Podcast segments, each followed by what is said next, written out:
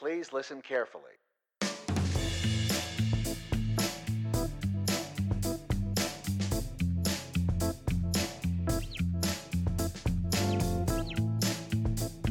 And welcome in, everyone.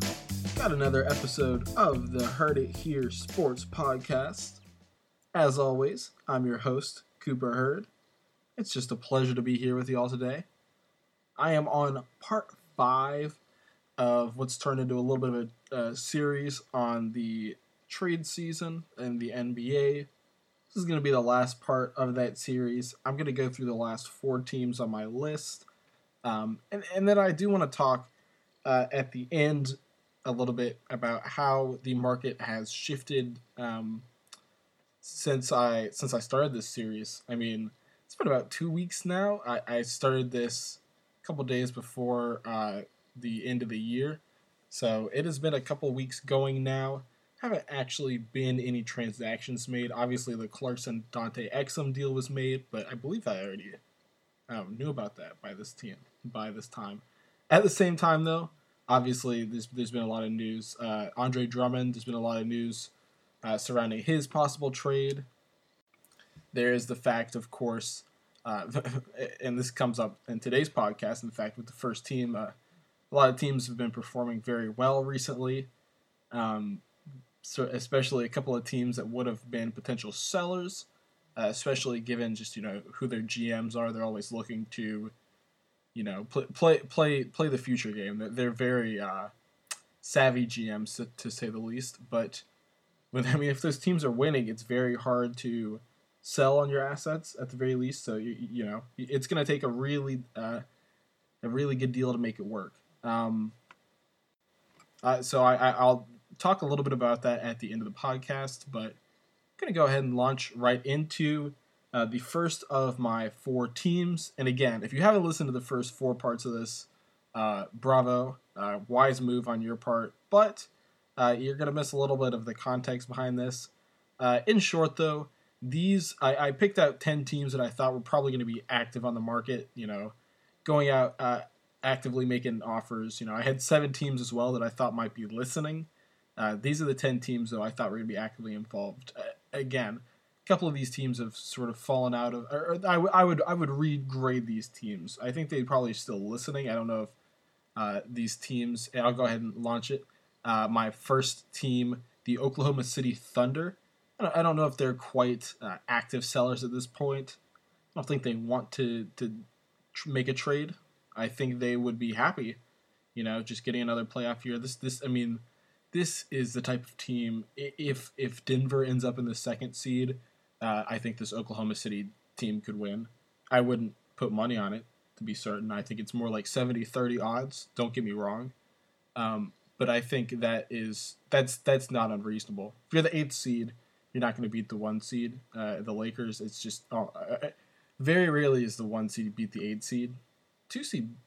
Two seeds vulnerable, especially these days where you know, there, there, there are there are a lot of de- there are a lot of decent contenders, but there's no really strong contenders outside of L.A. and Milwaukee. Uh, I think the uh, sorry the Lakers, Milwaukee. I think clearly the Clippers you look to as a team um, that should be that. They're probably that more in the playoffs. I I mean outside of that though, I there, there is no team at at this point, um, and I think that just makes it so I mean, the Oklahoma City Thunder are a real playoff team. Um, they're clearly in the seventh seed at this point, and if you're in the seventh seed, you've got a real chance at winning a playoff series. So I think it's hard to sell me on the idea that they're going to trade these guys um, at favorable deals for the other team. They're certainly not just taking on bad money um, for for trivial return. It's it's it's tough um, I think they're going to be listening though, and the thing is, the the uh, Danilo Gallinari is quite possibly the most, um, or at least until the Thunder started winning, was probably the most attractive, uh, seemingly available asset on the market. Now that he's not really on the market, you know, I mean, I, he's more in the group of like Robert Covington of like, yeah, he'd be great if you could get him into trade, but his You know, is Gerson Rosas really to give up Covington for anything less than like two firsts and not dead salary? Um, I, I don't know. I, I think they're just there's a difference between we're not listening on a trade. Um, sorry, I think there's a difference between we're listening on a trade and we want to trade this guy, or we are looking uh, to make a trade, even if it's not we want to trade him because of you know concerns about him or even if it's not fit stuff, you're just like, we are ready to go ahead and make a move. I think that still puts a little more pressure on you to make a uh, less favorable move. I mean, other than Danilo, Danilo Gallinari, obviously uh, Gallo is going to be a free agent this upcoming summer. Other than him, though, I'm not really sure that you need to just sell on your assets right now.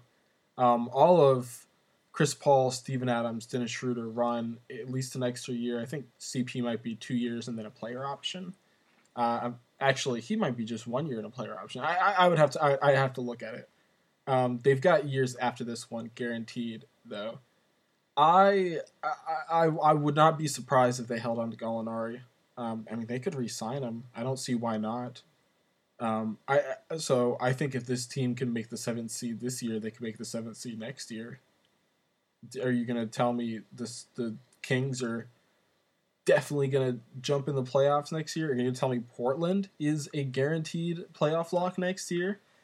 I don't know. Phoenix? Are you to tell me Phoenix is a guaranteed lock next year? I, I just don't know that there's anyone that is imminently to knock out the Thunder next year. Uh, the the Pelicans would be the one team um, but again, you know, they're, they're the seventh seed, not the eighth seed, so they, they might still be making the playoffs next year. And, and uh, it's all a little bit speculative. I'm getting kind of into the weeds. Um, I, I just I think when you're speculating any trade for the Thunder, um, Gallo is the one I, I think most people are focusing on because he's, you know, a, a forward that's the most desirable position uh, in the league, but he's also just you know a, a, a versatile scorer. He fits onto a lot of teams. His salary is a little more manageable too. Um, I think he's the guy most people are focusing on. Um, but uh, again, but, but uh, anytime you're speculating a trade for this team, you just need to consider the um, the fact that these guys are not being shopped. They're, they're not being imminently shopped by the Thunder. Presti's not looking to offload these contracts. Um, even Chris Paul. Chris Paul makes a lot of money, but you know, on a team like the Thunder, it's not a big deal because they don't have big salary players and they're not looking to sign big salary players anytime soon. You know, Shai they'll be paying Shai a lot of money. That's in a couple of years. I think two years probably. Um, and then if a guy like Darius Bazley hits, you'll be happy to pay him in four years. But again, that's in four years. So let's get into a couple of the a couple of the uh, potential ideas I sort of came up with. Uh, one that stuck out to me, I was obviously I talked about Portland in an earlier episode. Uh, I think the Trailblazers would die to do uh, Kent Bazemore and like this year's first lottery protected for Danilo Gallinari. Uh, if they could get Gallo for Kent Bazemore in a first, they would be ecstatic. I, I don't think the Thunder do that at this point, though. Um, although Kent Bazemore certainly provides something, because um, he, he he would be their starting three. Actually, that would be a little. if the Thunder had a another four, that'd be really exciting. Problem is, they'd be just switching their uh, their uh, you know their their gaping hole at small forward for power forward and they've been doing the three guard lineups with Shai as the small forward. So, I mean, if you want to bring Kent Bazemore and have him be the power forward, you he's got like a seven foot wingspan. That'd be uh, that would be interesting. Maybe you could get Rick Carlisle to defect and just lead like a like a four team four guard unit, and then have Steven Adams at center. Yeah, that that that would be fun. Maybe, I don't know. Um, a couple other ones here. One I thought made a lot of sense, especially, uh, and I, I kind of called this, you know, in the Atlanta section. Atlanta just seems like they're desperate. They, um, I think at this point you got to question, you know, the stability of uh, not the front office itself, not the players, not the coaches, but the way they're meshing right now, it seems like somebody's gotta go. Um, it does not seem like this this you know this this infrastructure around. Uh, obviously, Trae Young is you know the main the main he's the he's the superstar. He's the uh, he's this the, the the star that the uh, other players are revolving around. And the uh, the the example I really like Seth Partnow's sort of really uh, that brought brought into prominence the heliocentrism idea. Trae Young is great at that. He's he's awesome at that. That, that sort of makes him, uh, you know, very quickly though, the voice that you have to answer to, and it seems like they are having to answer awfully quickly. Um, they've been linked to Andre Drummond trade deals. We'll see. We'll see. I think you know it's worth considering if Sam Presti sees that and he sees Atlanta is his one real option to get return for Adams. Does does Presti agree to Parsons in a first for Adams? Uh, P- Parsons is expiring this upcoming year, so he's making twenty five million dollars. Obviously, a ton of money. Uh, and obviously, I think he's he's been playing some this year. I think maybe played some last year, but you have to just consider it dead salary for all intents and purposes. Um, if he plays for you, that's awesome, but that's not why you're making this deal. Um, and, and, I think it's so. I think it's certainly possible we see this deal. So Adams making about 25, 26 million as well the next couple of years. Uh, two two years left on his contract. Probably a player option next year. I don't know either way, he'll probably be playing on uh, on this deal next year. Um, I, I think it's interesting just to think about whether the Thunder, because he's the one guy I could see them um, being a little bit fine with trading. Which, and you know what? Even that's tough because he's been there a long time. He was drafted there six years ago, seven years ago. I think it's six years ago. Um, you know, I mean, he was like the 12 overall pick, 13 pick. He was he was certainly a, a, a decently high pick, but he was not a not a top five pick. He, they've developed him. They've turned him. He's been like an icon there too. I mean, he's just such an entertaining personality, such a unique character. Um, I I don't know. I think I again, these GMs they value stuff like how great of a presence he is in the locker room with fans, and if you're getting a great return yeah, okay, whatever. But if the deal is pretty similar, if it's close in value, like I think Adams for Parsons in a first for a team that's not contending, yeah, that's probably that's probably decent. And again, if we're talking about Atlanta, a first round pick could be like I mean, you probably would need to do some sort of lottery protections on it, but you, you could certainly be getting a desirable asset out of that, especially if Atlanta um, is is a little preemptive in deciding that they're going to be contending with Trae Young, or at the very least, you know, winning games with Trae in the next few years. What if they sent out like a top four protected pick in 2024? You know, I, I could see it. 2025, 2026. There's no way those guys think they'll be uh, a lottery team in in five years, six years with Trae Young. I mean, if they did, they would not be building around Trae Young that that would you know that defeat that would that would mean that they the experiment had failed. So I'm probably spending a little too much time on this one trade offer, but I think it's interesting. Um, again, I think it hammers home though. The Thunder are just going to be averse to making any of these trades because is it really worth it? Um, a guy like Chris Paul is so awesome to have around. You know, the one I think Dennis Schroeder is probably not the uh, again though, I think he's been good on their team. I think he's really bought in. I think they clearly have a great culture there. I think you know Billy Donovan, you know, for all the hate, not not hate, but all the uh, the all the all the second guessing he got during uh, the time when KD was there, and then when it was just Russ, uh, and then Russ and PG. Actually, you know, there's a lot of that losing twice in the first round. I mean, he was he was certainly under a lot of scrutiny. I think he's really proven his himself this year. And I think a lot of it is Chris Paul too. I think we can't understate how much bringing Chris Paul in just instills a winning culture. If he's buying in, and he has, which is awesome. Um, I mean, I when's the last time Chris Paul has been on a losing team? I don't know if he's ever been on a losing team. I'd have to look it up, see if his early years in the Hornets, but he left the Hornets by age 25, 26. And he'd been in the playoffs for a couple years, few years maybe even. He, he won in college, I bet you. Anyways, um, I have a bunch of these written down just because so many of these trades make sense for the other teams. It's just hard because I think you're gonna have to make almost an unfair deal to yourself to get the Thunder to budge. So let's run through a few of these. Uh, the Nuggets hopping in maybe for Gallinari. Uh, you, you could match salary. Not I mean you're not matching, but again, there's the you can uh, trade up to 120 percent. You can receive up to 120 percent um, of your outgoing salary if you're over the cap.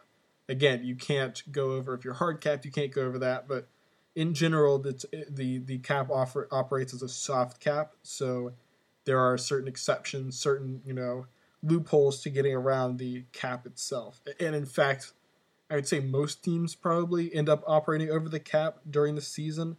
Um, but uh, I love just getting into stuff like that. I wish I could do that more often. I love cap minutia. I love that sort of stuff. So fun. Um, but but you you could do Gallinari for uh, Mason Plumlee. You added Malik Beasley and Juancho Hernangomez, who the Nuggets have been rumored to uh, be shopping Malik Beasley. He's he's you know good player. He's playing a role for them actually. He's you know had like a thirty something point game last year. I think he's I think he's a promising young player. It's just tough to find him spot in the rotation, especially when they're ready to win now. And I think he maybe just isn't the most consistent guy on the roster. Um, Juancho, I mean, again, you know, he's a guy people have liked. He's forward sized. He can shoot. Like you, you can see why people would like him. He's he's had flashes in the NBA, but it's been like four years now. So I think the Nuggets would be more than happy to move on from those two guys think that'd be a nice. Uh, uh, and again, you're probably throwing in prob- probably probably throwing a couple second rounders. This is not. I don't think you need to throw in a first rounder. Um, if you're Denver, maybe you do it just because you got to get the deal done. But their first rounder this year is already gone uh, to to the Thunder actually uh, in, in, the Jerami Grant J- Jerami Grant trade trade. So maybe they could just call it even and say, yeah, you already got the, the one from us. So throw in a couple seconds and call it cool. I don't know. I mean, Malik Beasley is like a legitimate return, um, and Plumlee is good too. Um, Plumlee will, I mean, especially Nerlens Noel's been out. Plumlee will play for them. Plumlee will play, he would play a lot of four for them. I bet that'd be hilarious to see. Oh my god, uh, I don't know if this would be this. You know, it, it probably would work pretty well if you traded Gallo and just had Plumlee as your starting four and playing 28, 26 minutes a night um, you run out. Oh my God, run out CP3, Dennis Schroeder, Shai, and then you have Plumlee and Steven Adams. That would be an interesting. I mean, I guess they can already do that with Nerlens Noel and Steven Adams, but that would just be that would be a lot of fun. Uh, again, probably not going to happen. I think Denver would love to make that deal. Maybe not though, because I think they love Mason Plumlee. I would love that deal for them to be certain. Um, another Gallo trade, uh, Gallo for Ibaka and a second round pick. This one I think kind of makes sense. Their salaries are very close. Ibaka's like 23 million, uh, Gallo's around 22 million. I think you do that straight up, throwing a second round pick. Um, let, let, me, let me see. Yeah, so Ibaka is a free agent uh, after this year. Um, Gallinari is a free agent after this year. I mean, just swapping expiring contracts. I think Gallinari is a very clear upgrade, though just given the needs of this Toronto team. Pascal Siakam's awesome. He's been phenomenal this year. He's probably he's got to be a shoe in for most improved player. Again, I, I would imagine it's it's hard it's hard to really construct an argument for anyone else. It just if you're considering the value added of becoming this, you know, the the tiers that he's jumped from are more valuable than jumping from mediocre to good or good to really good. He's jumped from really good to you know, top 15, top 10. So that's a little more valuable. But what the team really needs, what they, you know, it's been pretty obvious. The second they lose, they, sorry, the second they lost Kawhi, it was sort of the reason they traded for Kawhi. It's why they lost so many times in the playoffs the years before, outside of the fact that LeBron uh, owned the team. They just need more scoring, especially like self-created on-ball scoring. And Gallinari, that's what he does. I mean, Gallinari is not going to come in and play uh, uh, great winning defense. And again, Ibaka's defense is probably much better than Gallinari's. I haven't watched that much Ibaka this year. I think he's you know just much more of a natural defender, long arms, uh, smarter. He's been playing in their system for like three years now. I think it's and that's that's a really trade. That's an interesting trade to go back and think about. I mean, we've sort of forgotten about it at this point, but the uh, throwing out uh, not throwing out. That's a little disrespectful. Trading Terrence Ross for Serge Ibaka. You know, I think the, the Magic were probably pretty happy with that return, given that they had already lost uh, Oladipo in the initial Ibaka trade. Uh, I, I think that worked out pretty well for both sides. Um, in fact, another another Raptors trade, you could try doing Steven Adams for Marc Gasol in a second rounder. This one, I just, I don't, I am not a, a enough of a basketball mind to know whether or not this is a smart move. I don't know if the, you know, the like basketball savant uh, or the level of like basketball IQ that um, Marc Gasol brings to the floor does that really is that so valuable that uh, Steven Adams like six years of less play? You know, he, he's younger. He's much younger, much more athletic. Although it's still not going to go out on the floor and defend, but say he's probably a lot a lot more mobile than uh, Marc Gasol at this point in his career. Is that worth the upgrade? Or I guess the real way to put it is that an upgrade? I don't really know. I don't know enough. Um, I don't know if I don't know enough about evaluating talent to know whether Gasol or Steven Adams would fit better for that Thunder team. So it's just one I would throw out there. Um, because it, it works very easily. It's an easy trade to make. Um, it's around. I mean, it's reasonable value. It's a trade you could make work if you wanted to work it. Uh, few more trades. So another Steven Adams to the uh, Hawks trade. You could do Evan Turner plus Jabari Parker. That'd be kind of an interesting way to do it. Uh, again, you're probably throwing in a, a, first there as well. But I mean, Jabari Parker, especially if you're trading. Um, well, actually, I was thinking, yeah, I guess that would make more sense for a Gallo trade. Uh, and the Hawks have no need to trade for Gallo. So I was going to say Jabari Parker would, you know, help fill in at power forward. Though he'd still be their power backup power forward. Probably have to play him at small forward, so it'd be a little scary. Yeah, you know, Evan Turner probably played 30 minutes of small forward for him, the Thunder. Um, move on from that one. Um, I thought now that we've seen the resurgence of the Pelicans, now that they might be buyers instead of sellers, um, you could do Gallinari for E'Twaun Moore, Darius Miller, and you'd have to throw in Nickeil Alexander Walker, uh, probably like a second rounder. Uh, but but I mean, I think Nickeil is a pretty solid asset, especially uh, number one. I didn't even think about it till just now, but reuniting the two cousins, uh, reuniting the hyphen cousins, Gilgeous-Alexander and Alexander Walker, um, that would be fun. But you know, I think obviously Brandon Ingram is probably your starting power forward in theory. He's probably although I guess if you do this, what you do is um yeah, so it's one of those situations they have Zion coming back and they have Brandon Ingram. And Brandon Ingram is probably a power forward. Though who knows, maybe he is a small forward, maybe he's a shooting guard. I think I've heard people say that before. It's tough to imagine, but Kevin like Kevin Durant kind of played shooting guard a little bit. He's he's more of a shooting guard um, in his younger days, I think, than a power forward. Just and I, I don't know enough of Kevin Durant's game. I'm just thinking he was probably a weaker defender. Didn't really understand um, how to be like a, like a weak side blocker or whatnot. So I think you're probably just better just put him on a man, say chase him around, and if he's got the ball, defend him. Um, but uh, I guess the point is they could probably still use that forward help because yeah, they've got Brandon Ingram, they've got Zion Williamson, and then they've got Derrick Favors as the center. They've got like three other centers as well. But the problem is, um, yeah, they've got Zion and Brandon Ingram, so there's the two starters. They have nothing else though, at, at, at small forward or power forward. It, so it's it's tough. How do you, you know, I mean, you can bring in Gallo and put him on the bench. That's tough. You probably have to like just do some weird starting lineup machinations where maybe, maybe you do Jrue Holiday um, at point guard and Brandon Ingram at shooting guard, and you know Gallo at the three, Zion at the four, um, Favors at the five, at least just to start, just to get everyone there, uh, whatever, get everyone feeling good about themselves. Um, I don't know. I think that's one worth thinking about, and I think uh, Nickeil will be a, a nice asset for the Thunder. And I don't think you know, I don't think that's too much to give up for the Pelicans. I think they've got a lot, a lot of these young guys to develop, a lot of these young point, you know, or, or ball handling types too. Frank Jackson, Nickeil, and, and of course Lonzo. Uh, and, and, I think Zion's going to handle the ball a lot. Um, but I don't know. I think that's certainly one worth considering. Uh, last two I had on here.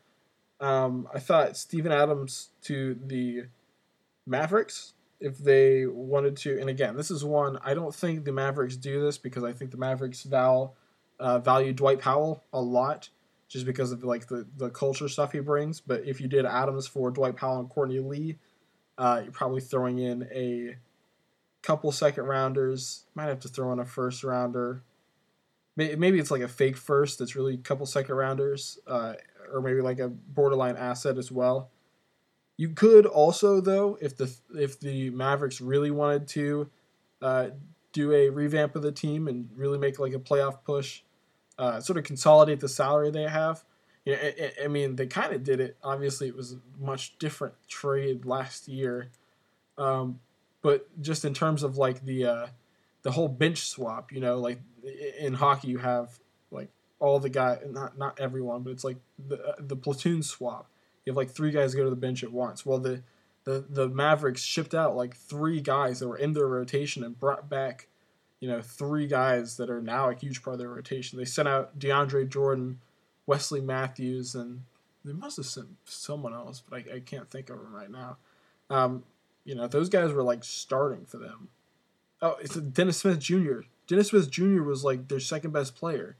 So they sent out three guys that were a huge part of the rotation. Got back Tim Hardaway Jr. and Courtney Lee, who I, Courtney Lee hasn't been much a part of the rotation, but you know THJ was start. He's been starting a lot this year. I think he was at least playing a big rotation role last year.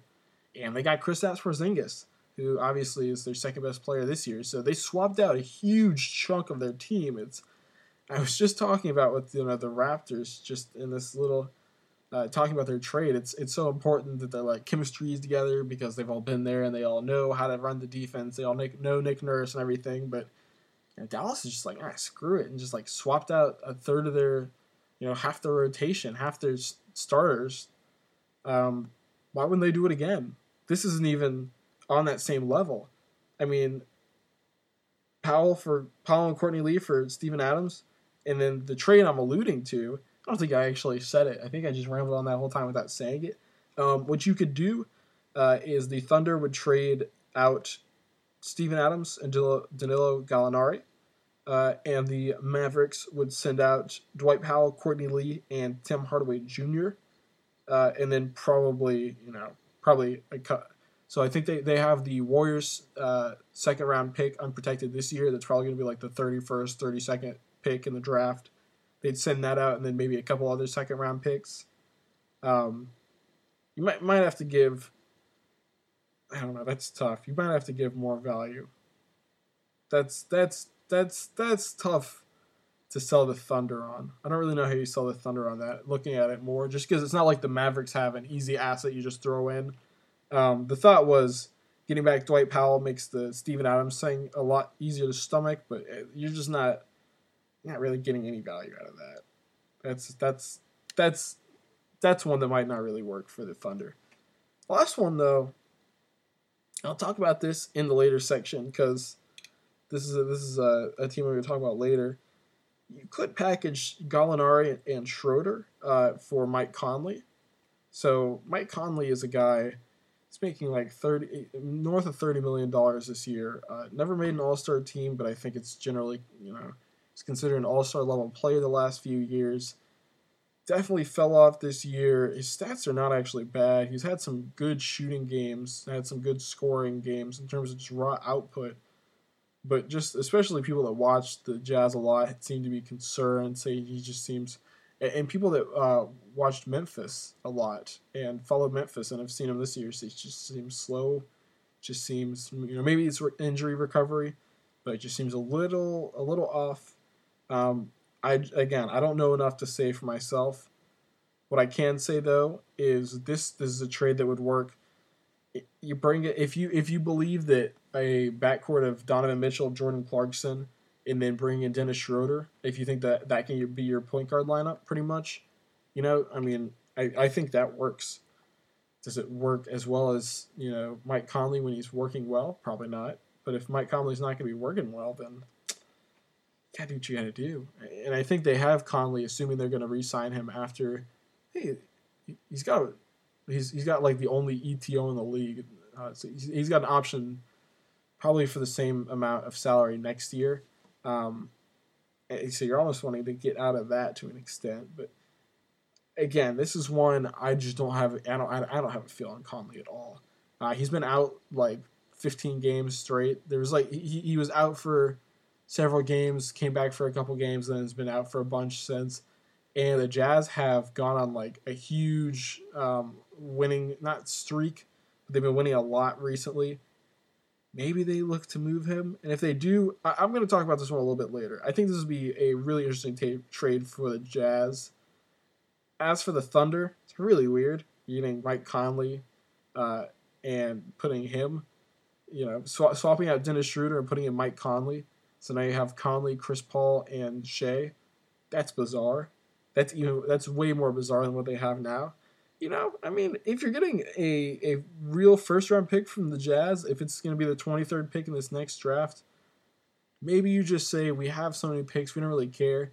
But if you're going to get a pick that's this year, I think that's a huge. That's that's just huge. I, th- I think NBA GMs like, you know, in 2K you can value the a pick six years from now the same as one ne- you know next year, but in 2K, I guess you're not going to get fired from playing 2K.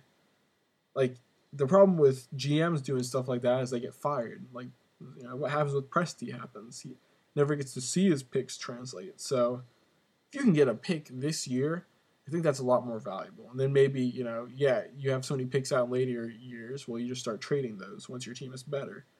Um, so I think that maybe they do that. You know, I, I, Jazz don't really have any assets to attach. Maybe they throw in like, like Justin Wright Foreman. I don't know if he's really even an asset. Um, that was the last one I wanted to discuss, though. I'll talk about how that looks from the Jazz's perspective in a minute. Again, though, this is one of those teams. They seem like they should be the main seller on the market. I mean, Gallinari is a great asset, and he fits on every team. But he's like a fair value too, because he's not like undervalued uh, on his salary. He, he's gonna be able, you're gonna be able to trade players that get to making up decent value. At the same time, you're still gonna be able to add up players that are less talented and get back Gallo as a much more talented player to replace them he would be an awesome trade chip.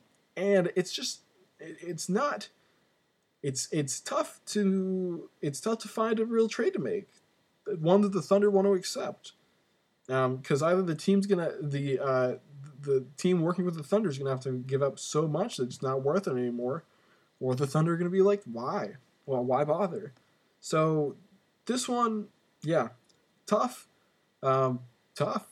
I'm gonna I'm gonna go ahead and move on, but I just think uh, maybe the closing point on them. I've heard a lot of talk recently that um, obviously there was initial wave of this is going to be just a weak trade deadline. It's not going to be very much action. It's just not that much on the market. And then there was a lot of pushback of, well, it probably just seems that way. You're probably overthinking it. Um, there just always are trades made, and there certainly are a lot of players that could be traded. You know, we get in the trade machine. It looks like all these deals work. Why won't teams make them? I think number one, teams generally value the assets they have on their team more than assets on other teams. Um, and number two, I think there's just a lot of teams this year that feel they are either contending this year or in the future, uh, if not for a title, then for playoff berths, and that's important for a lot of teams. So, I I, I don't think the market's very strong. I mean, you look at a team like the Thunder, they would be one of the biggest sellers. If you go by team by team, I mean, you can say the old lines, "Oh, there's always something that happens. There's always something that surprises us." Yeah, yeah. Doesn't make doesn't make it more true. And again, there probably will be a couple surprises that come out of nowhere. Um, but I think when you go through it team by team, there's just not very much incentive on any of these teams to make trades. There's just there's there's few teams that are incentivized to give up their players value. You know, everyone wants to get players of value and send back nothing. Yeah, I've seen, I've seen um, Zhaire Smith and Mike Scott and uh, Jonah Bolden for Davis Bertans five thousand times at this point. It's just it's just not going to happen. Like these teams are giving up. Again, there's value to Zhaire Smith, but it's like fringe value. It's it's lottery ticket value. Davis Bertans is already like a really good player. It's tough. It's tough. This is not a league. Again, we're so focused on the draft and draft picks and developing your young players, but at, at the end of the day, when we're talking about trade deadline, trade season, teams are trying to win. So many of these teams are trying to win. Even the rebuilding teams are not, you know, they're not selling stuff at this point. Nobody's eh, the teams that are selling have sold already. So at this point, there's a lot of teams. It's not really limbo. You know, usually you would say these teams are in limbo. They're not in limbo. Yeah, they're just playing a little better than expected. They're in a better situation than they expected. There's just no reason to make a trade. So let me move on uh, to these last few teams, and don't worry, the last few teams are not going to take nearly as long uh, as the Thunder. Thunder were really the most interesting team. Um, it's tough to just it's, it's just tough tough to find a trade that both teams are emphatically willing to make. So next thing we're going to talk about uh, the Houston Rockets. I think everyone probably looks to them as you know a team that's obviously going to make a trade, right? I mean, it's the Rockets. It's Daryl Morey. Like he's that's what he does. He makes moves. It's a little tough this year. They don't have any superfluous salary. The thing last year, um, obviously last year in the preseason, the offseason, they made the trade of Ryan Anderson on their on who was on their books, uh, along with De'Anthony Melton. Traded those two guys to the Suns for Brandon Knight's contract, which was generally considered dead money uh, and Marquese Chriss, uh, an experiment that did not quite work out. Uh, Chriss was later traded uh, in the it, later in the season, before the trade deadline. Actually, uh, so was Knight. I think they actually both went to Cleveland um, in a three-way trade that netted them Iman Shumpert. Um, they also gave up a first-round pick in that trade. So, I, I, I mean, just talking about all that, you know, t- tough tough to really trace that and see what they ended up with, uh, which was virtually nothing, virtually nothing in the long term. So that that's tough. But the problem is this year they don't even have a Brandon Knight salary at the trade deadline to work with, and that's sort of the point I was getting to. Um, they're they're they're paying guys that are good, which is a problem a lot of the league has. The Celtics are the same way. Like the guys they decided to pay a lot of money to, they're good and like these other guys that like make a little bit of money or like a decent amount of money, but like they're better than those contracts. So you're not going to trade them. Like they're even more valuable than their contract is. So it's it's tough. Um, the Rockets, you got Russell Westbrook and James Harden both making $38 million this year. Uh, and for the next four years, they'll be making, you know, that amount plus 8% each year. Uh, so a lot of money. Um, Clint Capela is the third highest paid guy on the roster, making $14.89 million. He is the one guy you actually look to as a possible trade chip, so we'll mention him a little bit later. Problem is, though, I mean, he's, uh, again, he's their starting center. He's a very valuable piece. The, he was really valuable to their team in the 17 18 year where they were um, a juggernaut in the regular season, the number one seed. Uh, took the Warriors to seven games, you know, up three two, going to Game Six at home. Um, he was really valuable for them. So I, I am I'm not I'm not in on the give up on Glenn Capela train. I think he is he should be able to to contribute a ton to a James Harden team. Um, I, I I don't know though. I don't know. Maybe maybe you know maybe Daryl Morey sees something I don't, but I, I don't know. Uh, it's that's t- that's tough. Uh, obviously the next uh, well not obvious, but next guy is Eric Gordon making 14 million. Problem is he signed that extension over the offseason, so he's not eligible to be traded. Uh, otherwise, he he probably would be traded. Um, he's making like 18 million a year the next couple of years after this year, so he's going to be probably overpaid given he's not performed uh, awfully well this year. He's been injured a lot too, I think. So I don't know. Uh, cut him a little bit of slack. I'm, yeah, he's only he's only played 14 games, so yeah, I mean that's tough. Um, that's part of the reason he's not as valuable though. Is he just he missed he was very injury prone um, in his time earlier on, especially with the Pelicans, uh, the Hornets. Then, uh, but again, though he has this extension, he's not going to be eligible. he is ineligible to be traded, unfortunately. Uh, two other guys actually, Austin Rivers and Gerald Green, both on minimum deals. Actually, Austin Rivers might be making a little more than the minimum. I'm not sure. Uh, they're both also ineligible to be traded just because of probably bird right situations. Um, the other guys they have though, the Rockets, PJ Tucker making 8.3 million, and you're insane if you trade PJ Tucker. He's so valuable to that team. I mean, they just can't do it. Um, if they do, they're just they've given up as far as I'm concerned. So I just won't even I won't even entertain the thought of trading PJ Tucker. It's it, it makes no sense uh, you're not going to get you're not going to get value for him. I mean, he's the most. He, he, there's no place he provides more value than the Houston Rockets. That just that's just it just is what it is. Um, these other few few other guys, Danuel House. Danuel House is making three point five million. You know, you could certainly try to package that with a couple of these other guys and get something, but you know, he's they're starting small forward. He's really important for their team you can't really trade him unless you're getting a small start like a starting caliber small forward back, and even then you you would like to have another small forward on your roster anywhere. Um, but again, three point five for him. Uh, Nene, Ben McLemore. Uh, then you get guys like Thabo Sefolosha, Tyson Chandler, Isaiah Hartenstein, uh, all on minimum deals. They're probably whatever. The, uh, the, the only real salary here is Clint Capela. That's the problem. What are you really getting with Danuel House's 3.5 million and Nene's 2.5? You're going to get 6 million in return, really? I mean, maybe you you could fit Davis Bertans into that, but the Wizards aren't giving you Davis Bertans for that crap. You're not getting anything valuable for that. That's the problem. You throw in a first round pick, maybe. You're not getting Bertans though. Heck no. It's just not happening. The Wizards value him too much. They're not giving Bertans up for the 26th pick in the draft. Um, the only thing I could see happening is Clint Capela getting traded. And even then, there aren't that many options out there. It's tough. It's tough. Uh, I think on Twitter today, I saw some dude posted a couple ideas. Uh, one was actually, uh, I think you do you would do like Clint Capela for Robert Covington and like maybe it was like Noah Vonleh and it's just like matching salary.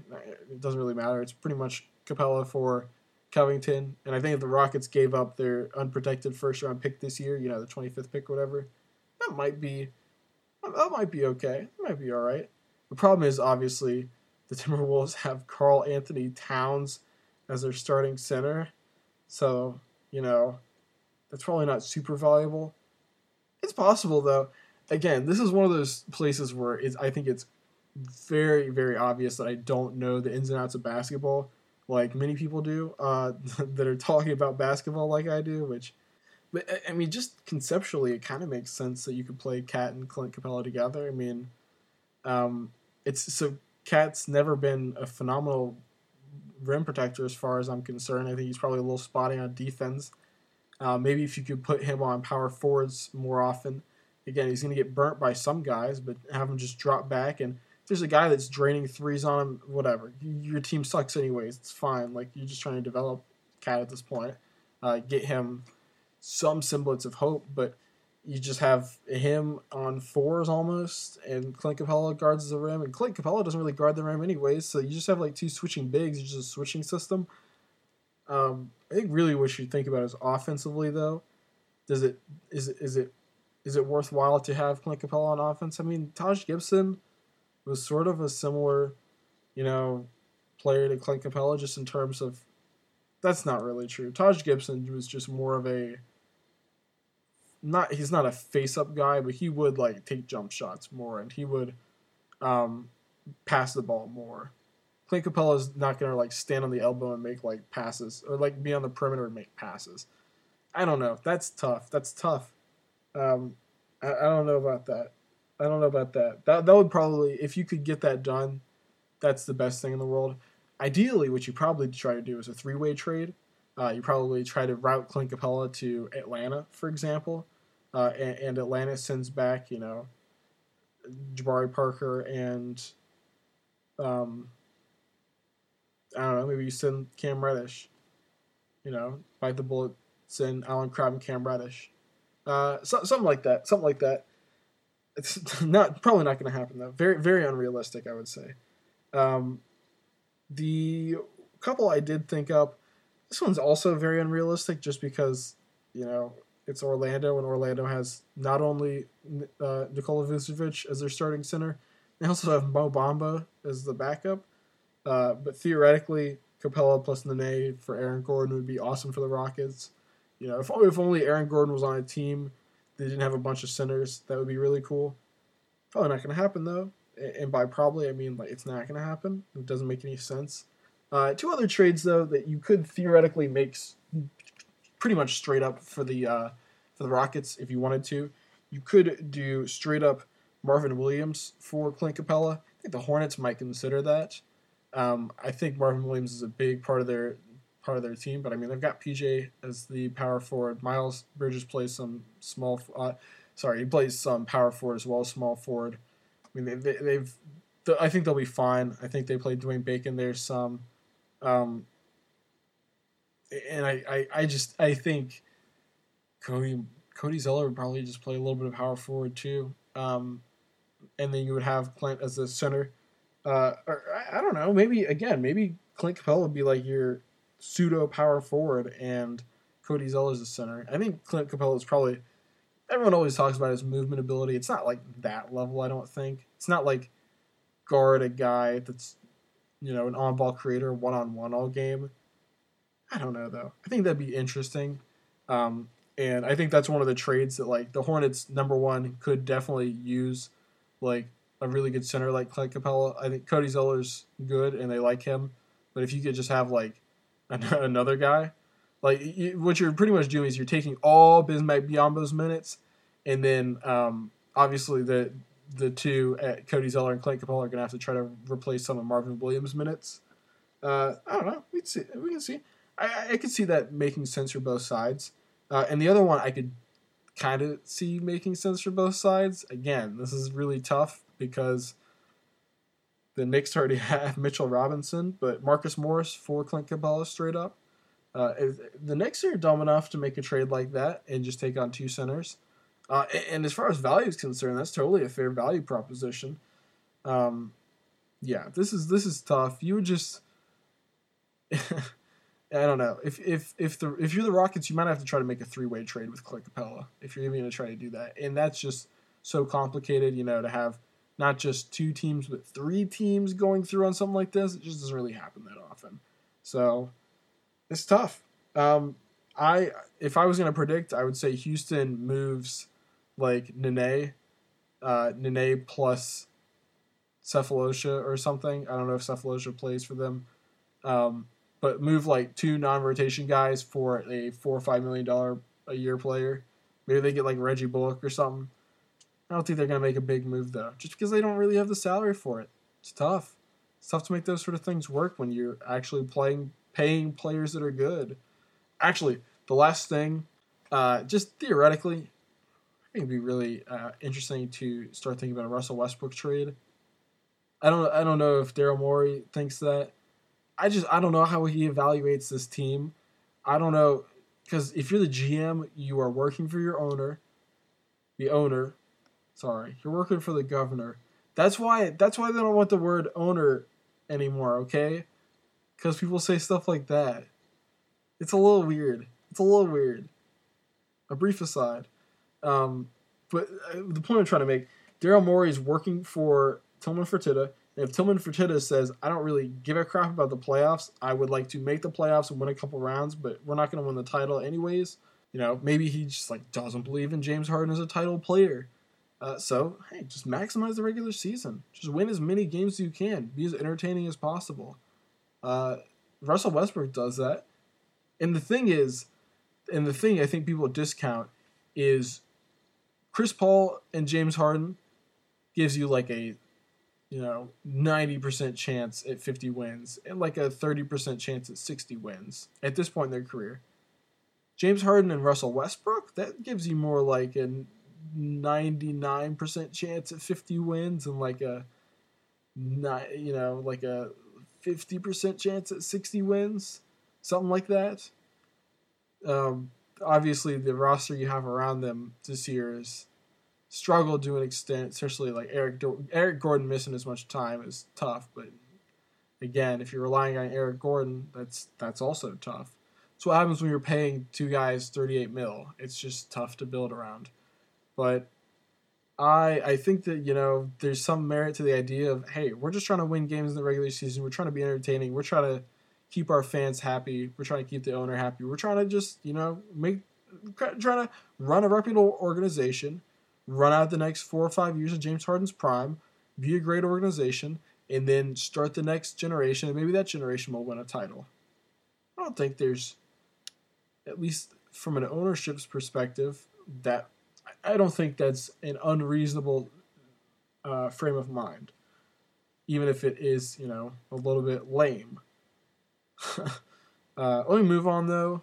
So, third team I had was the Utah Jazz. They were a lot more interesting two weeks ago. Uh, they've been winning a lot recently though, so a lot less interesting. Again, though, as I mentioned in the Oklahoma City section, winning a lot without Mike Conley. Uh, so this recent stretch has been without Mike Conley. They have they sort of struggled with him. It seemed to be not really gelling. They have Jordan Clarkson and Donovan Mitchell as uh, you know not lead guards, but they can operate as lead guards to be certain. And then you've got Joe Ingles running his pick and roll. Um, and of course, uh, Bogdanovic's on ball shot creation maybe they're looking maybe maybe they entertain Mike Conley trades within the organization. Maybe they think about it. I don't know. Be interesting to look in there. Um, but as far as anything else, they're winning. And of course, the other thing, you know, even more than that, they already made the trade that makes sense. They moved Dante Exum, uh, traded Dante Exum and a couple second round picks for Jordan Clarkson on the Cavs that trade's helped a lot. Clarkson's, you know, provided a lot for their team, especially with Conley out. They probably don't really need to make another trade. They're probably not looking to. The one thing they could do, just looking down their roster, they could try to move Ed Davis. Ed Davis has not been particularly good for them. He's only been playing a few minutes a game. Um, it's been, it's been a rough season think maybe what you would try to do uh, if you trust Tony Bradley as the backup center, especially, which I don't know if they do, but what you probably really do is you sign a guy off the buyout market, um, assuming one pops up. You could try to trade Ed Davis, who makes about he makes four point seven million. Uh, try to so actually the one I had, the one idea I had, if the 76ers make that trade with the Mike Scott Zhaire package, and Mike Scott is like on some crappy team that doesn't need him, you could pretty much just swap Mike Scott for Ed Davis. That'd be really interesting. Um, they could certainly use him on the team, just like a another shooting power forward. The power forward is their real one real spot they could probably use some depth. I mean, obviously they've got Ingles and Bogdanovic, so sometimes those guys will slide down to power forward. Royce O'Neale actually I think plays power forward for the most of the time, but you know, I think it wouldn't be the worst idea to get another bigger guy. You know, obviously, um, Rudy Gobert was playing with Derrick Favors for the last few years. I don't know if you really need a Derrick Favors type who's really just a center in you know in the power forward position. But if you get someone that's like a bigger guy, someone that's like a real power forward at the very least, that's not like a small forward pretending to be a power forward. Um, and, and Mike Scott would he's not really a big guy, but he'd, he'd be nice depth there.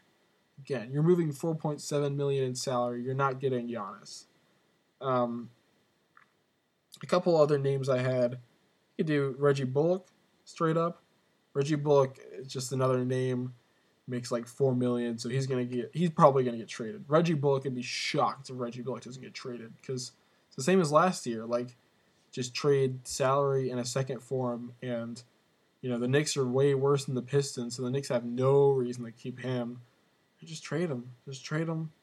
Um, and some team is gonna want to take him because I don't know he's a guaranteed part of your rotation in the playoffs, but he might be.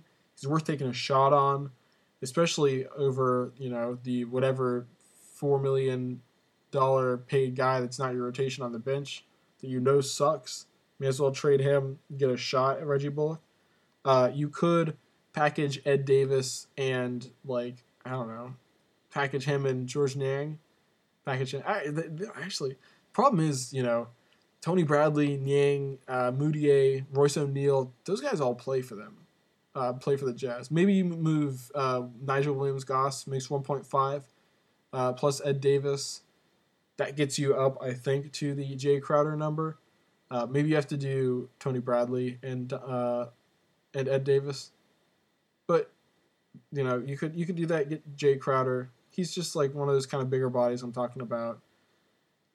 Again, though, that one doesn't make any sense because Jae Crowder did play for the Jazz like last year. He was in the Mike Conley trade. Uh, I, I I have a feeling the Jazz probably weren't super thrilled with his performance, or they wouldn't have been uh, been so willing to part with him. I just I don't think they're gonna want Jae Crowder back. I think that was an intentional move. I don't think he ever played that well there. Um, a couple of the Conley trades though, Obviously, the Conley for Gallinari Schroeder deal, I talked about that earlier. I think that makes a lot of sense. Um, again, I want to preface that with if you have given up on the thought that Mike Conley is, you know, your third best player, and if you don't think he can be your third best player uh, in the conference finals on this team, then you should probably trade him. You probably should. Um, Actually, you know what? That's not true. If you think you can be like a really good fourth or fifth best player, you still would keep him probably. If you don't think he's going to be like a impact player, you know, late in the playoffs though, if you think he's going to be taking away from your team hitting its peak, I think it's worth looking at a move. And if you could do Mike Conley and a first round pick, which your first round pick in 2020 is not helping you win the title in the 1920 season. It's not. Not unless you trade it. so maybe you do that, and then you get Gallinari and Schroeder back. Like Gallinari, he is exactly who I'm talking about. He's a power forward you throw in, not a huge, you know, um, not a Derrick Favors type center body, but he's like 6'10. He's just a bigger guy. He's a power forward. He's not a small forward uh, parading as this power forward. He's a you know, really good shooter to create offense.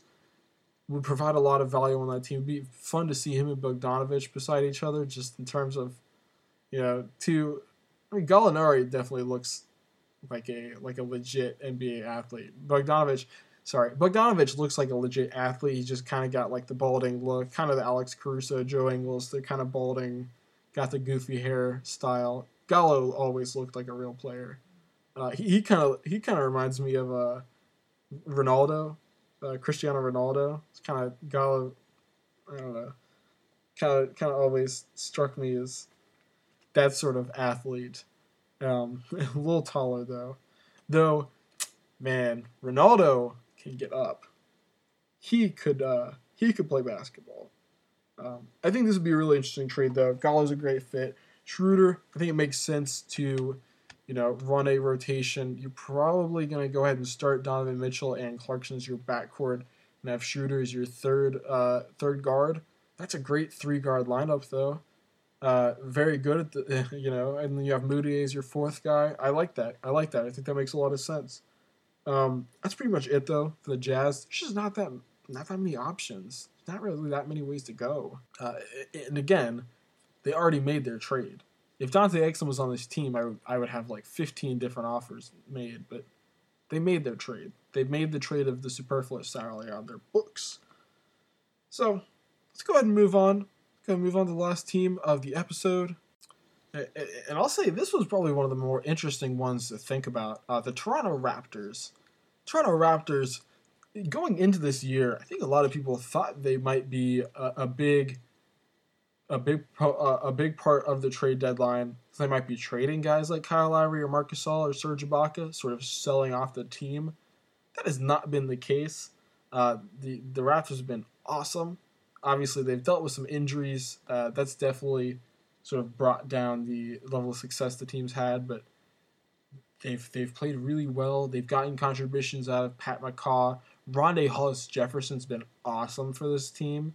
Um, Anunoby's been great again. Uh, sorry, Chris Boucher. I didn't even mention Chris Boucher and Terence Davis, both you know phenomenal finds. Chris Boucher's been in the system for a couple years, you know, uh, with the 905, but you know, he's just been great this year. And we actually, uh, when I was in Vegas at the NBA NBA Summer League, I, I got to hear from uh, Charles Dubois.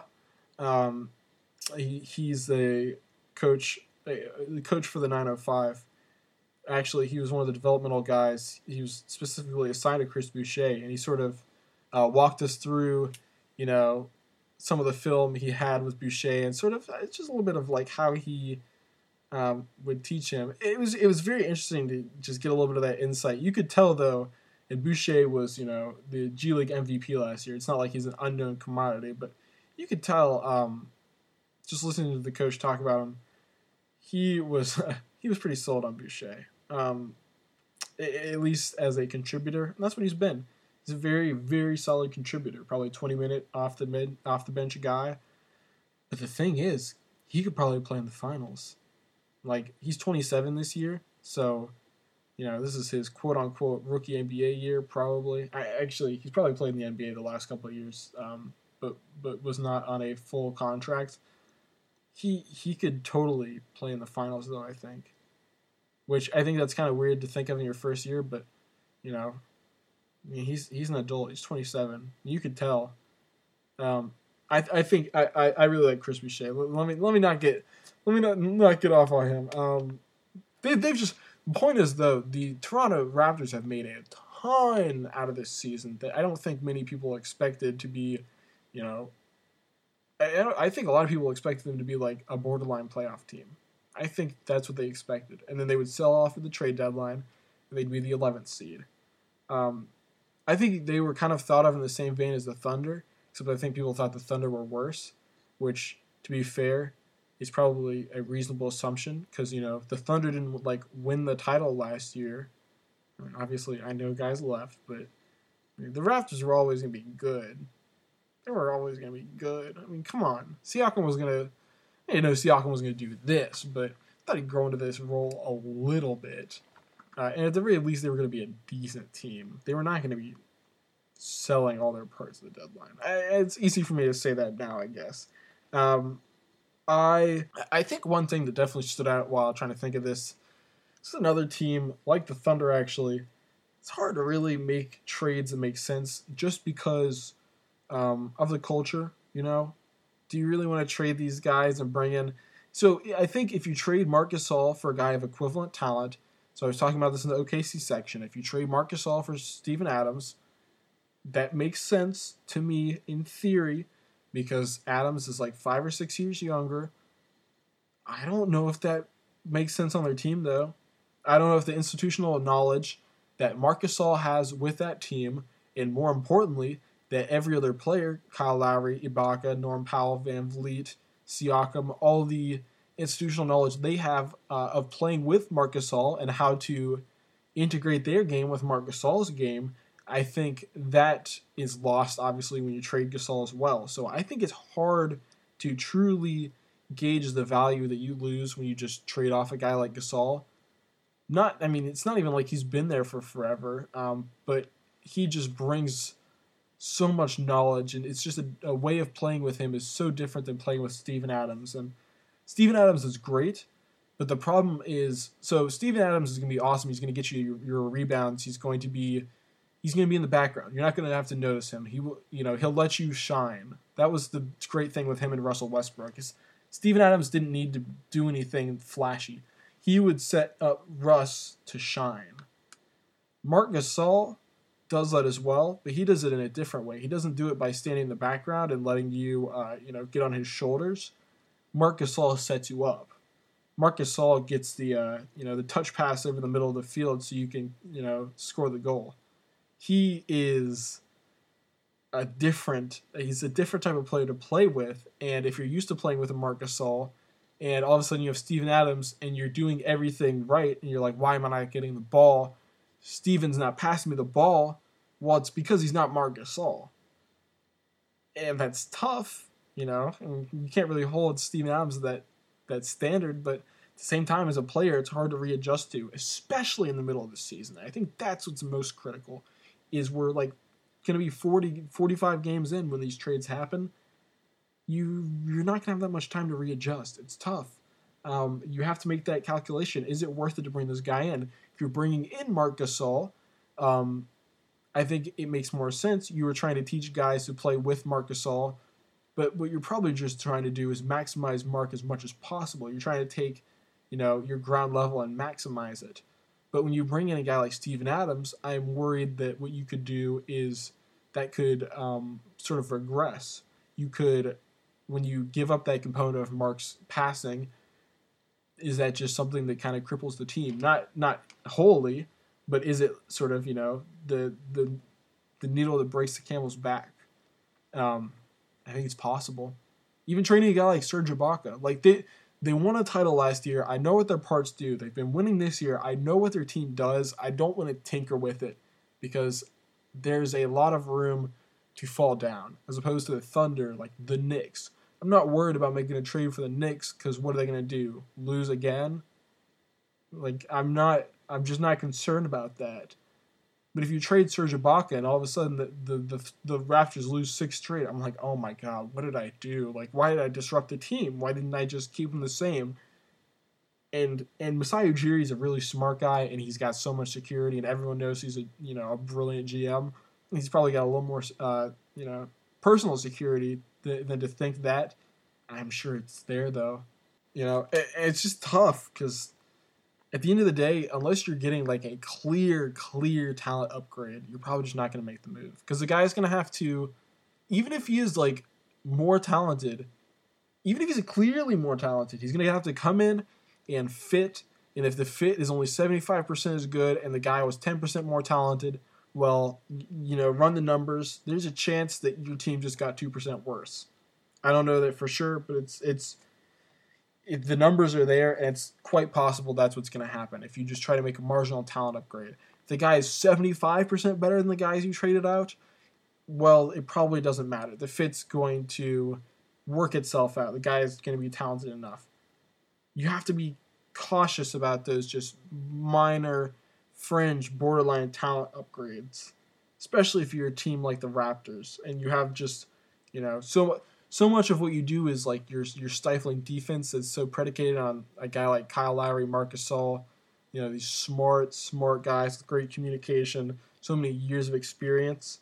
Um, and, and and all this is to say, I think the most likely thing you're going to see from the Raptors is like Stanley Johnson getting traded. I just don't think they're going to trade Kyle Lowry or Marc Gasol or Serge.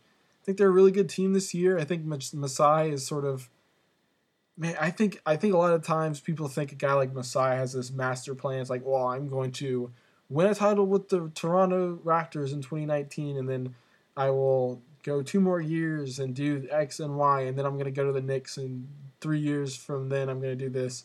He's probably trying to play the market. He's just seeing what things you know, evolve. I think he's looking at this team and saying, okay, well, wow, Siakam, Pascal really took off. Maybe these guys, maybe I should just stay and keep building this team. and we could just be legends in this city. It could be something special. You know, and then he waits a year, and maybe if the team's not as good, he bolts. I, I think he is not planning out five years in advance with Toronto right now, though. And I think if you were, it would be foolish. You you have a really weird team. You got a really interesting level of talent, uh, but you, you're a good team, and you need to you need to see what you can do with it. Um, so I think more what's most likely is they trade Stanley Johnson and like Malcolm Miller. Those are the two guys really out of their rotation, other than um, I guess Juan Hernandez.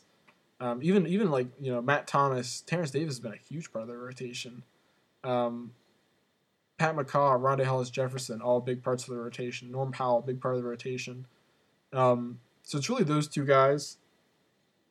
They so Stanley Johnson makes three point six million, uh, Malcolm Miller one point five million. So again, you're not working with that much. Uh, that's another Reggie Bullock possibility. Uh, again, funny. I don't know if they even really need Reggie Bullock. I don't know if he would be in their rotation, but I know Stanley Johnson is probably not going to be in their rotation at the end of the year. Um, because he's been on their team for half a year and he hasn't been in the rotation. Um, I'm going to assume that means the same is going to happen next year. I see no reason to assume otherwise. A couple other trades, though, I did have a couple more interesting ones. If Trey Lyles hadn't started 17 games for the Spurs, I think his name would be really interesting here. Um, unfortunately, I think the Spurs probably value him a little more than you know the scraps that the Raptors would be willing to give up and I don't think the Raptors probably don't think he's valuable enough to give up real assets. Um, just a name I thought would be interesting though. Kind of in the same vein, Dario Saric. Dario Saric, uh, obviously the Suns traded for him this offseason. You know, traded down from the number six to the number eleven pick. Uh, it picked him up as well. I mean, they're gonna have to re-sign him this offseason. Uh, although, you know, I kind of thought, I kind of thought maybe he Huh. So he's actually started 35 or 38 games. I thought maybe he had started a few fewer games. Um, but I mean, I guess, yeah. Yeah, I mean, they've got, you know, Mikal Bridges, definitely more of a three. Not really, I don't think, going to play that much four. Uh, Cam Johnson, you know, is six eight, but he's not a four. He's a two, probably, maybe a three. Uh, at spot minutes. And then Kaminsky, I guess, if you want to play some Kaminsky minutes. Uh, the thing would be if they decided they wanted to go uh, Twin Towers with Baynes and Ayton, and it seems like they decidedly do not want to do that. So they probably actually are going to keep Saric. He probably is a big part of their. You know who it is? It'd be Kelly Oubre. But the thing is, Mikal Bridges hasn't been good enough to be their three. So if they had faith that Mikal Bridges and Kelly Oubre could be their starting forwards, I think that Saric would make sense as a as a trade target for the Raptors. But I think it's pretty clear um, given that Mikal's not starting. You know, started three of 38 games. They just don't trust him. 29% from three on only 1.6 attempts a game. It's, it's, it's not. That's not good. Not good. Um, you know, I'm not going to count him out yet, but scoring 6.8 game per game, 22 minutes. He, he's he's he's more of a project than I think you would have expected for for a guy his age. Um, the last name though, I definitely want to consider Juancho Hernangomez. Juancho on the Nuggets. I talked about him earlier. Juancho makes a ton of sense. Um, he's not in Denver's rotation. He hasn't really been. He's more of a flyer, um, like I'm talking about. I think if you give up Stanley Johnson and Malcolm Miller, actually, how much does yeah, yeah. Hernangomez only makes three point three million. So you do Stanley Johnson for Hernangomez straight up, and Raptors probably throw in a second round pick. I think Nuggets probably do that. I think at this point they've given up on getting. They they haven't gotten any assets for him unless they really just think he's going to break out. Then I, I, I don't know. It's it seems more like he's just kind of there uh, than that they are really big fans of him and think he just needs one more year on the bench not playing. Um, so maybe, maybe maybe the Raptors can make a move for him. That that would be a great positional fit to be certain. Uh, the two other trades I did talk about in the Thunder section: Ibaka for Gallinari. Um, again, is, I just don't know. I don't have the knowledge of how their team works to know. Does that make sense? I think it makes a lot of sense in terms of Serge Ibaka isn't really creating as many shots this at this at this point in his career he's never really a shot creator. Like he, he would hit mid range shots and whatnot. he creates a little bit like of, those mid range, those longer twos, but yeah, he's more of a spot up shooter and more of a stiff spot up shooter at that. He's he's not a movement shooter, uh, to be certain. I think Gallinari would just be much more of a versatile scorer. I mean, maybe you're trying you you're probably getting Gallinari hoping to re-sign him, um, and I think it probably makes more sense to re. Oh, I don't know. That one's tough, actually. I was gonna say it makes more sense to resign Gallinari than Ibaka long term, but uh, at least Ibaka is usually playing. The problem with Gallinari long term is, you know, you sign him for four years, twenty five million. He tears his ACL next year. Well, you just lost the best year of value on that contract. So now it's pretty much a three year, seventy five million dollar contract except he's a year older than when you initially signed it. So it's just uh, that would be a little. I mean, it's just something you'd have to consider because um, you're probably not going to trade for him just as a rental. Maybe, maybe you would. Maybe you would if you, if you just. That'd be weird. That'd be a weird thing to do though for the Raptors. You know, just trade a guy like Serge. I think Serge is probably a big part of their culture. Um, the other one though that I mentioned, Gasol for Ibaka. Gasol for Ibaka. Gasol for Steven Adams. Um, and I, I, think I went through, you know, my thoughts on that. Again, I just don't, I don't really know. I don't really know if that makes sense um, for either team, to be honest. Um, I, I don't know if the Thunder trade Steven Adams for, you know, Gasol in a second round pick. Does that, is that is that really worth it for them? Maybe they would just rather keep Steven Adams. I'm sure Marcus Gasol would be fun, but I, I don't know. It's just I think very often one of these, you know, I'm gonna kind of close this up, but one of the one of the takeaways I've had, you always see the little trade like who says no things on Twitter. It's like, man, teams don't just move guys willy nilly. You don't just move guys because there's like a really, really marginal benefit you might see. Like, these guys are not robots. They're not like lines of code. They're people. They like they they have fits. They fit with certain people better, and they fit with certain personalities better, and you know they have to learn your language. They have to learn what you're, you're trying to do as a team, and they learn habits.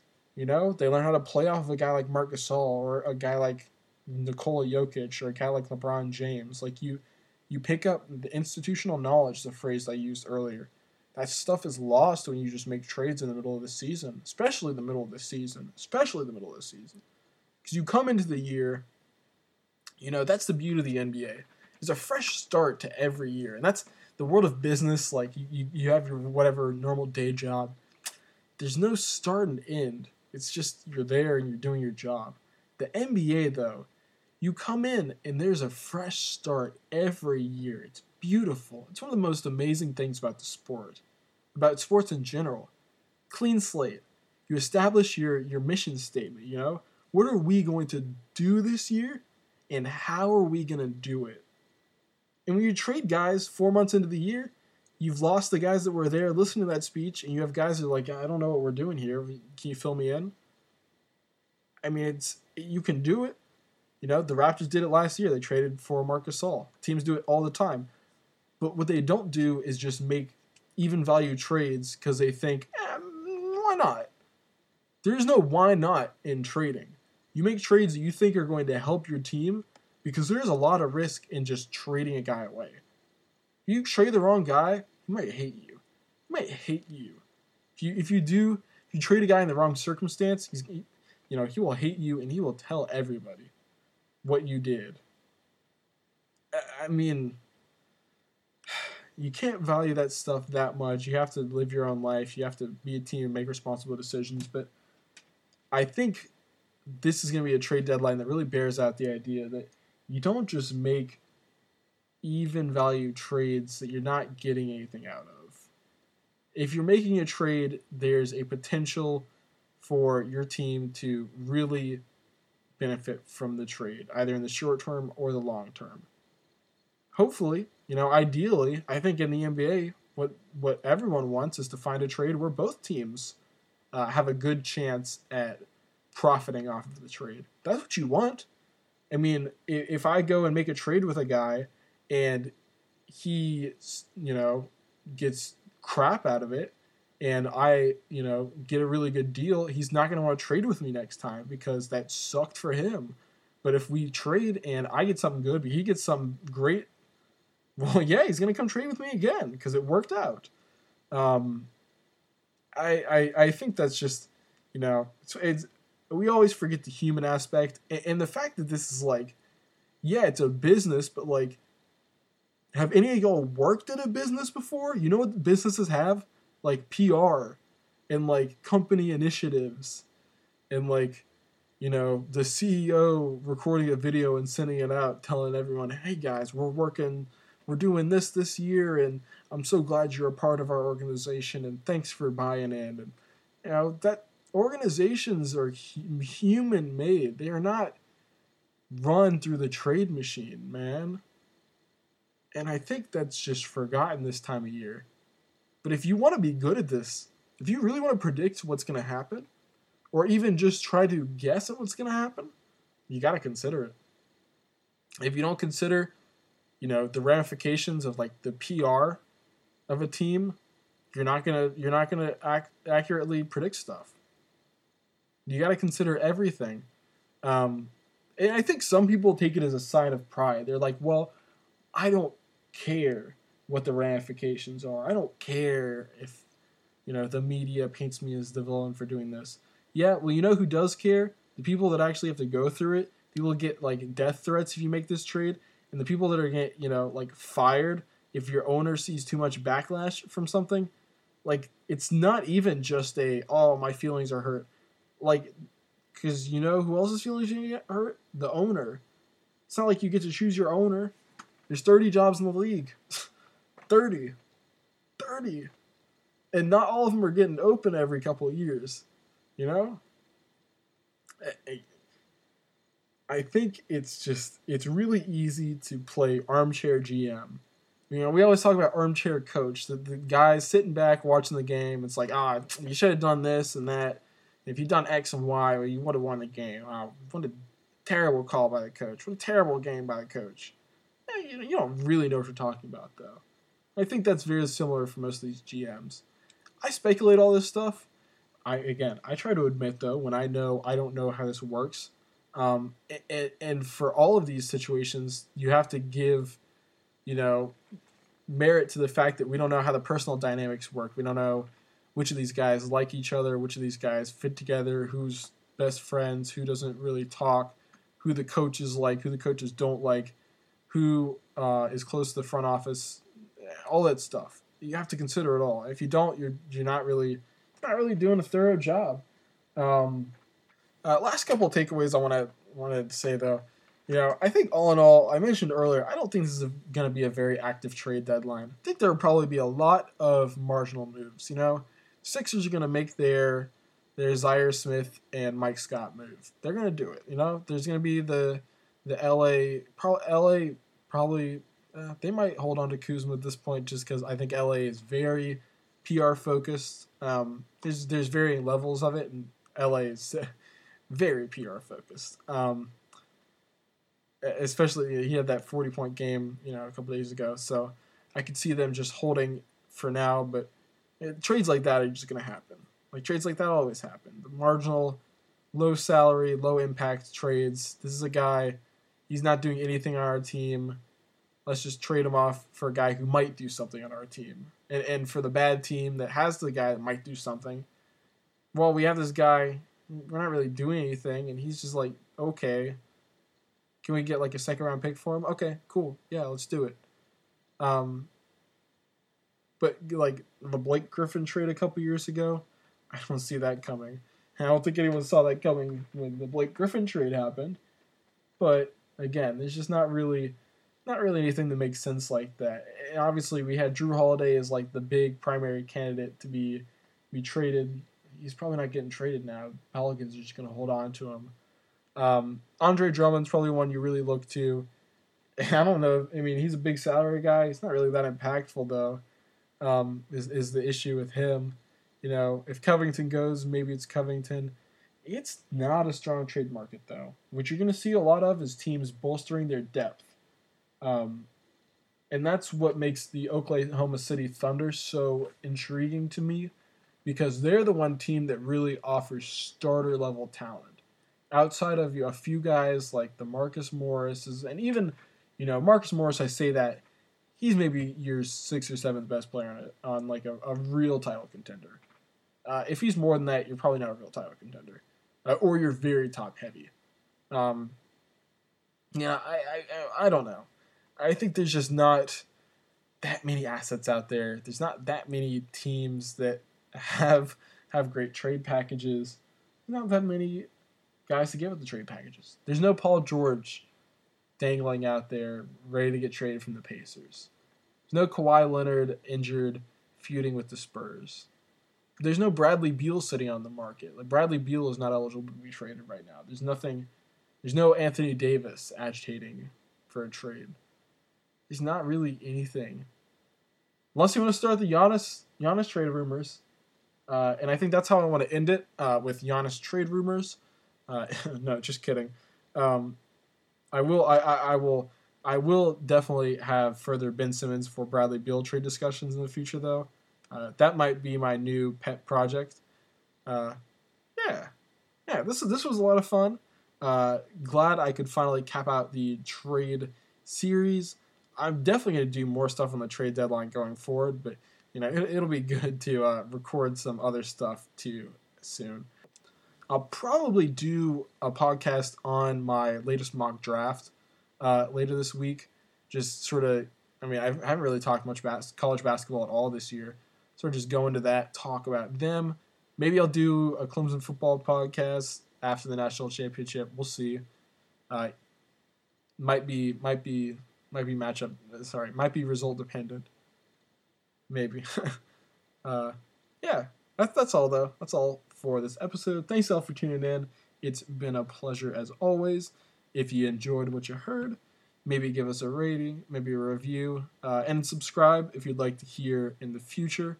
Uh, yeah, peace, y'all. Thanks for tuning in.